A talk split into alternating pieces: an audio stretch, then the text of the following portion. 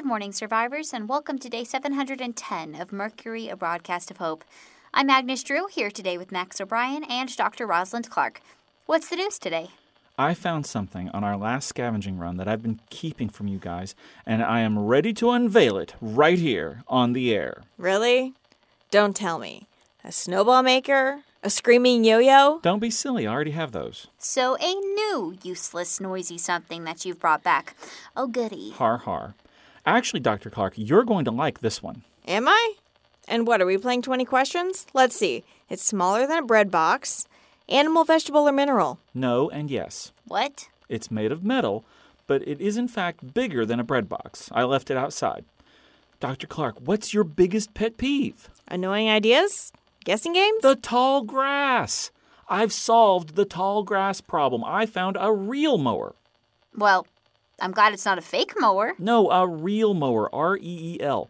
It's an old machine that uses the power you generate by pushing it to turn the rotating blades to cut the grass. It's really cool, and it doesn't need gasoline or electricity or anything. We can cut the grass now. I think I've seen those on old-timey TV shows or cartoons or something. I didn't know they still existed.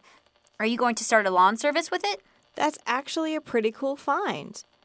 Not to be a wet blanket on this one, but there are an awful lot of unkept lawns these days.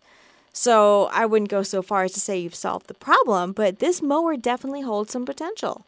Your golf clubs!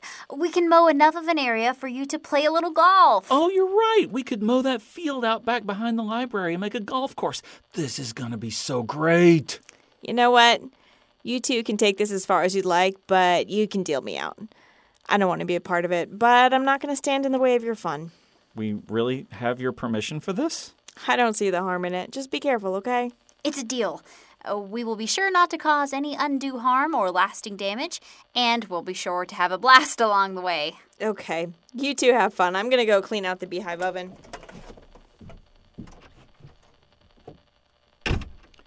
Actually, Agnes, I'm not as keen on the golf clubs as I was for a while there. I drove a few balls, got it out of my system. I'm ready to move on. Then what are we going to do with the real mower? I mean, I guess we could just mow it to make it safer. Find all the zombies hidden in there, put them down, that kind of thing. Listeners, we're open for ideas on this one, but I think we're also just going to brainstorm on the air for a bit. Oh, I've got it. I know exactly what we can do. A corn maze. But it's not corn. And aren't corn mazes more traditional in the fall? Both of those are true, but work with me here. We mow a maze into the tall grass and clear out the fallen zombies at the same time. We make the area not just safe, but fun again. We need some extra fun. Yeah, but a weed maze? Well, when you say it like that, it kind of sounds lame. We could mow crop circles. Draw pictures and write messages that can be seen from the air. For who to see? No one is flying planes. Well, for the aliens, of course. Of course. The aliens. What kind of messages are you going to write? Hey, aliens, you might want to steer clear for a while. We've got a bad case of zombies. Yeah. It's like they're an infection on the Earth, and we don't want to let innocent passersby catch whatever the planet's got. Okay, but how are you going to convey that message? Your aliens probably don't speak English, so writing in actual words wouldn't really work. Are you going to write messages in pictures? Oh, good point.